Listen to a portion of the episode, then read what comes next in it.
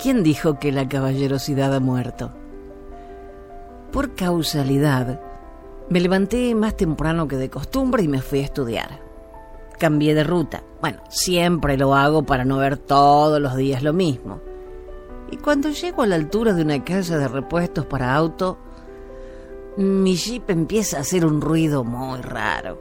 Sin dudarlo, estaciono frente al negocio y cuando me bajo, un señor mayor se agarra la cabeza, se empieza a reír y señala la goma delantera. Pinchada. Le pregunté a qué hora abría la gomería y me dice, uy, falta más de una hora. ¡Ay, llego tarde a clase! El caballero me dice, no se preocupe, ¿tiene repuestos y herramientas? Por supuesto. Saco la rueda de auxilio y el gato, mientras él entra al negocio a pedir un cartón para poner en el suelo porque había llovido mucho.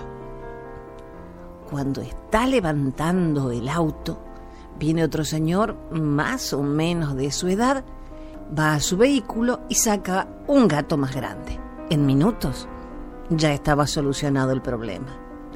Pero había un muchacho muy joven en la puerta del negocio que se cruzó a comprar café para no dar una mano.